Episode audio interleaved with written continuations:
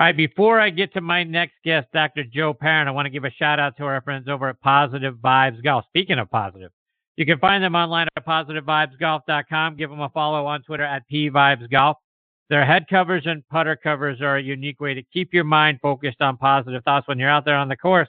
They're a great training aid as well because you can't help but put a smile on your face when you go back to your golf bag and you see your head cover and you see your putter covers.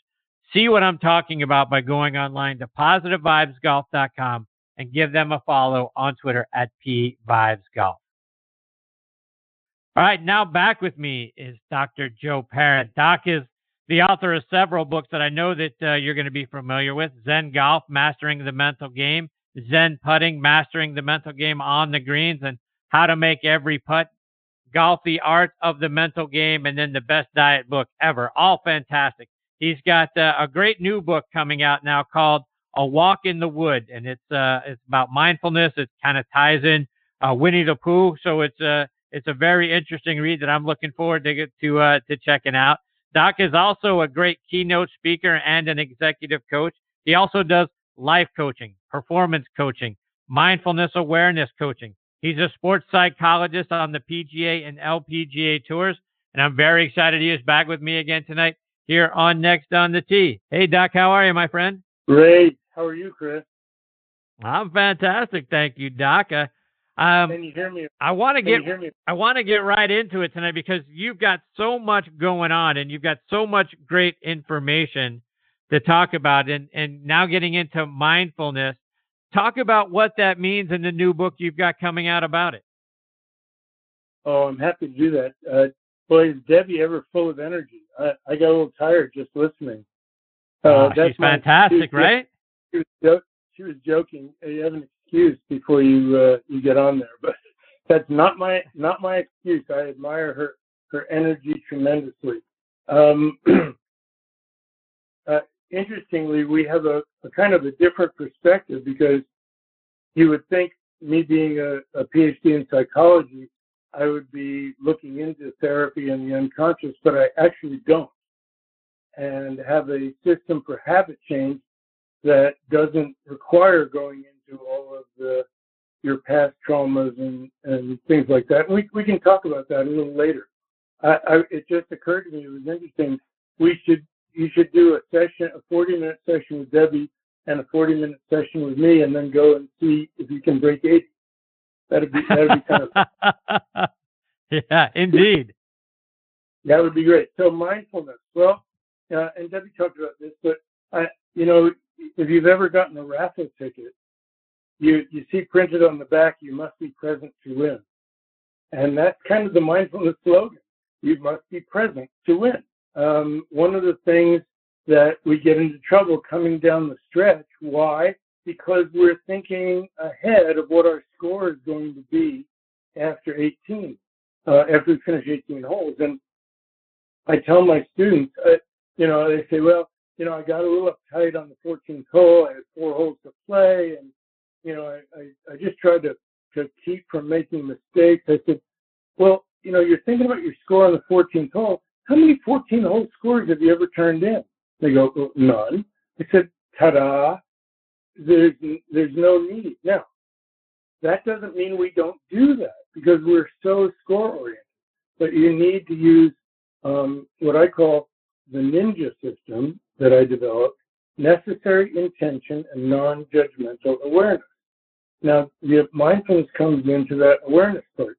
You, you have to have the necessary intention. You really have you have to want to do something differently. Uh, sometimes people kind of get comfortable with uh, their their their we call it a comfort level. They get comfortable with not doing so well, but it everything has a threshold to make a change. So if you want to make the change, we, we actually have an old, uh, there's an old psychologist joke. Uh, it's a riddle. How many psychologists does it take to change a light bulb? How many? Only one, but the light bulb has to want to change. The psychology part. You, you do. You have to want to change. But once, once you do that, if you if on the way to making changes, you fail and beat yourself up or get too excited about uh, having accomplished it, then you, you get caught up in a, a cycle of hope and fear. So that's why after you have the necessary intention, you have to have non-judgmental awareness. And that is exactly what mindfulness is. Being aware of what you're experiencing, externally, your perception, internally, your physical sensations, and mentally, your thoughts and emotions, what you're experiencing in the present, the present moment, moment to moment to moment. Now, um, we were talking, uh, we were texting before, and you were talking about, you know, getting caught in the time machine, and and that is getting ahead of ourselves, right? Well, as far as time machines go, do you, Chris, do you have a time machine in your backyard? I don't. I wish I did. Oh, yeah, we do. But that means you're stuck as far as your body is concerned. Your location in space is always here, and your location in time is always now. But your mind is a time machine, and you spend 95% of your time in the past or the future. Now, that's not a very rich experience of the present moment. And think about this if I told you the only TV you're going to get to watch are reruns of shows you've already seen and previews of shows you're probably never going to see. That wouldn't be very satisfying. But think about how much time we spend replaying the past, a past bad hole, or sometimes a past good hole. You know, I, I've been out with my swing instructor, uh, and he said, "Oh, that was really a great swing." What does that do? It puts in my mind, how am I swinging? And and I start trying to imitate that swing. It's it's it's not so good for you to to be stuck in the past and try to reproduce something that happened before. Also, you're playing well and you get ahead of you and you think, well, you know, maybe I could come in and as you were saying, I could break 80. All I got to do is par the last two holes, and we know what that does to you. so now you're pre-playing the future that won't happen.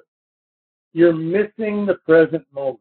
And that's really what mindfulness is about. Now, I'll go a little further. Mindfulness is a, is the state of being present, fully in the here and now. And and it's vivid, you're experiencing everything without a lot of analysis and commentary and overlay of your chattering, thinking mind.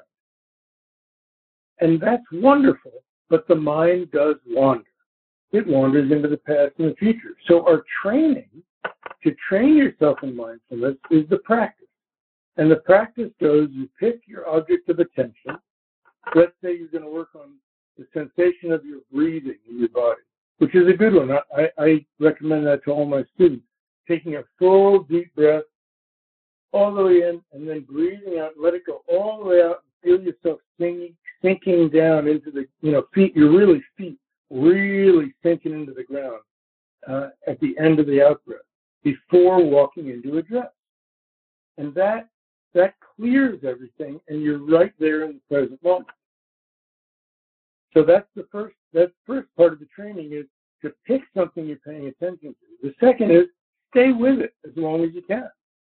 But the mind does wander. So the real practice is coming back. Not as soon as you wake up from the daydream that you were in about what your score is going to be or or making up for a bad hole in the past of replaying or pre-playing, as soon as you wake up from that daydream, you're already back to the present moment. There's the key point. Come back to what you were doing. Pay attention to what's going on in the here and now more clearly. And that's the practice of mindfulness, continually bringing yourself back to what you were doing, bringing yourself back to what you were doing. And, and I want to share from my new book, the Winnie the Pooh book, which is really for adults and for children. And this is Winnie the Pooh's poem on mindfulness. Come back from the future or past to what I was just doing last. That's the way I know how to be Pooh here and now. That's the whole practice, 2,500 years of practice in four lives. Wow. So, Doc, how how do we prevent the wandering?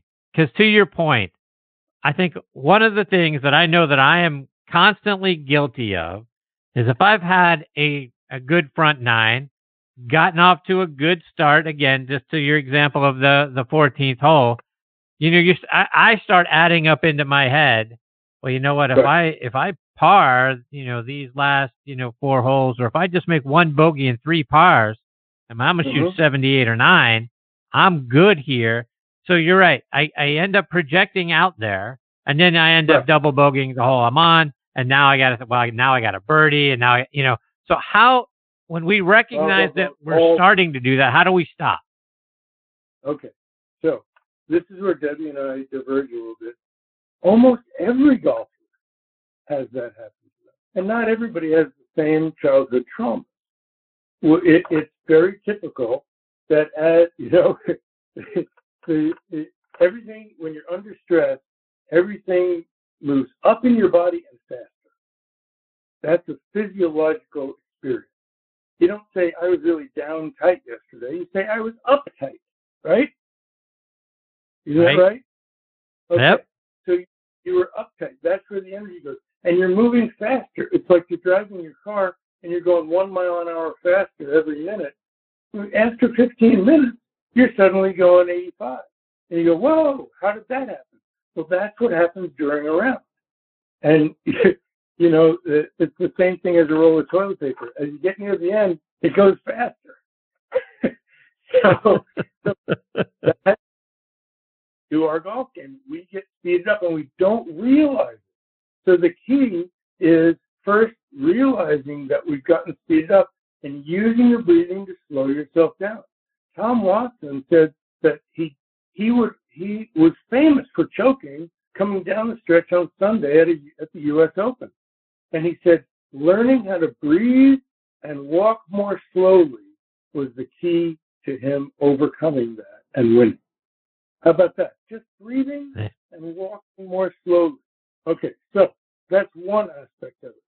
And in fact, that little place in the round, uh, you know, at the Masters, what do they call that that area?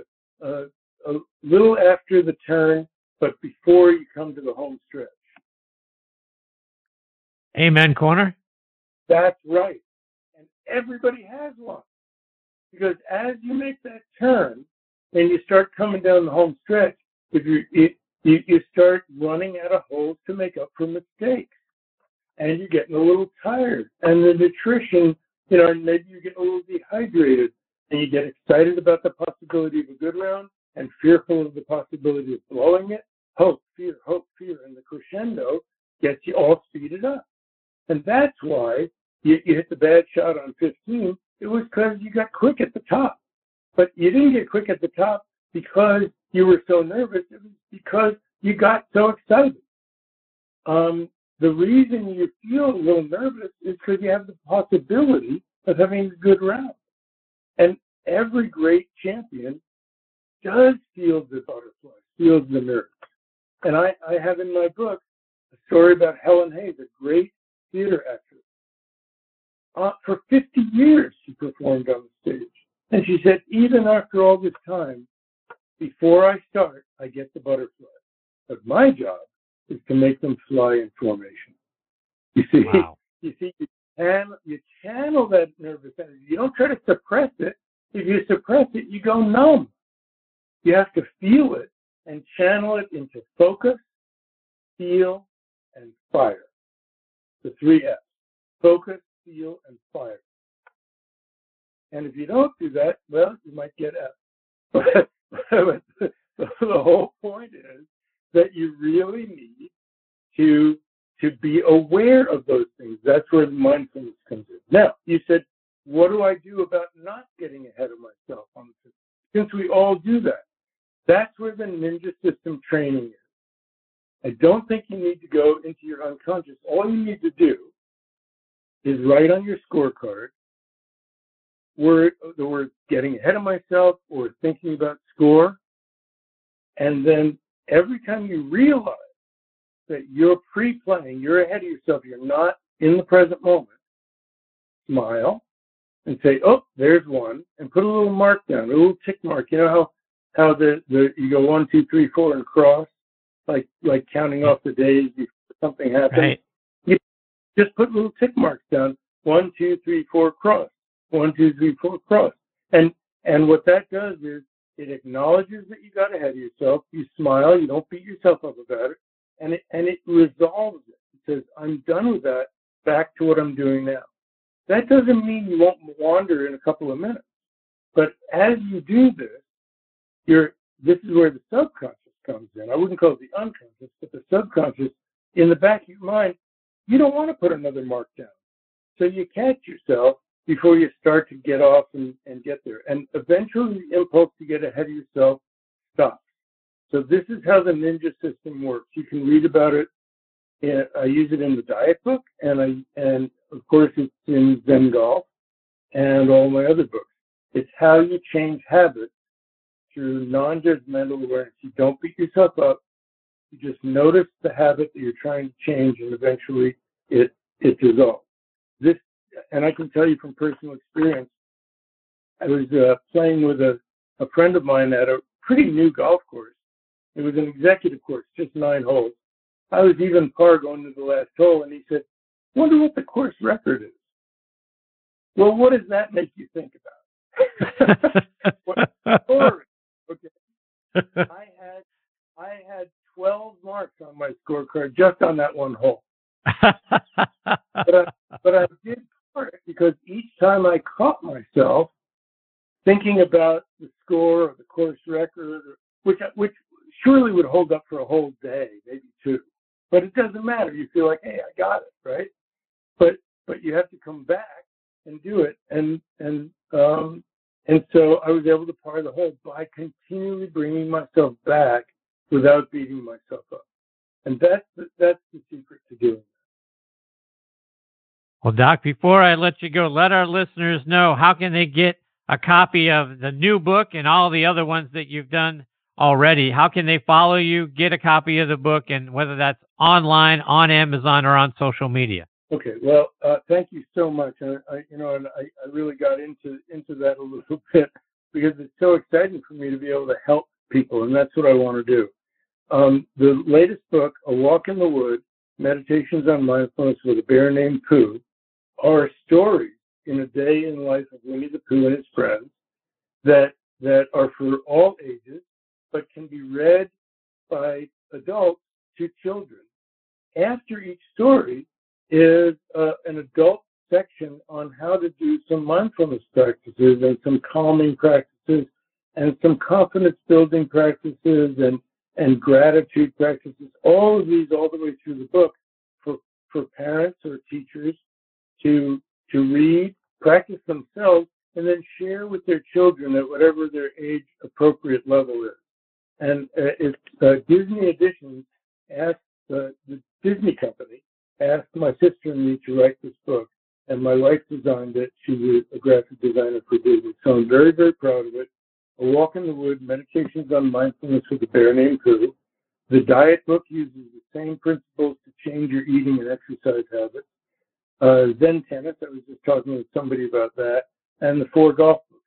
If you go to drjoeparent.com, no periods in between, just the dot before dot com, D R J O E P A R E N T dot com.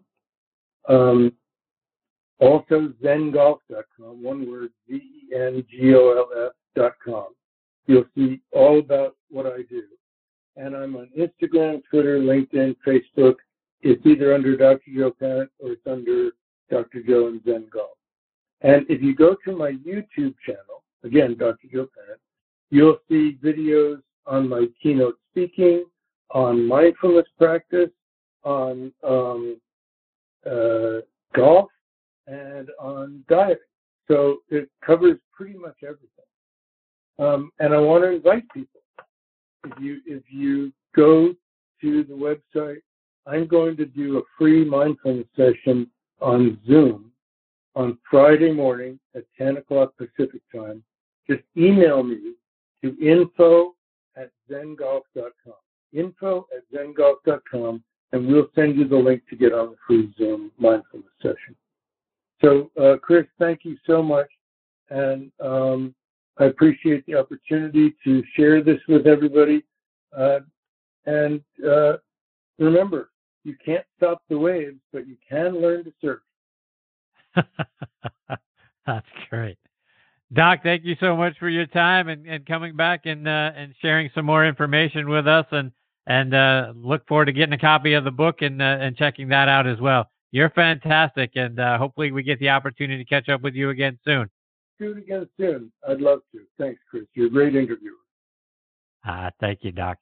Take care. All the best to you and your family.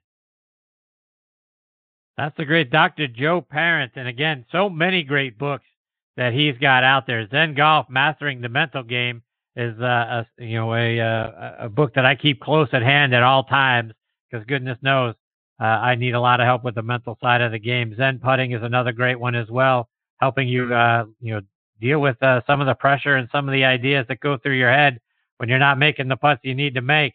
So uh, those are two fantastic books, and then he's got he's got all these others. Uh, you know how to make every putt, golf, the art, uh, the art of the mental game, the best diet book ever. And Doc and I talked about this last time, but I highly recommend that one because it takes you away from think. It changes your thinking about eating it, and it kind of gets away from the do's and don'ts, or from the don'ts to the do's. So it kind of you know from the negative connotations that we get from dieting, it turns that into a. And very much looking forward to a walk in the woods. Doc's fantastic. I look forward to getting him back on the show again soon.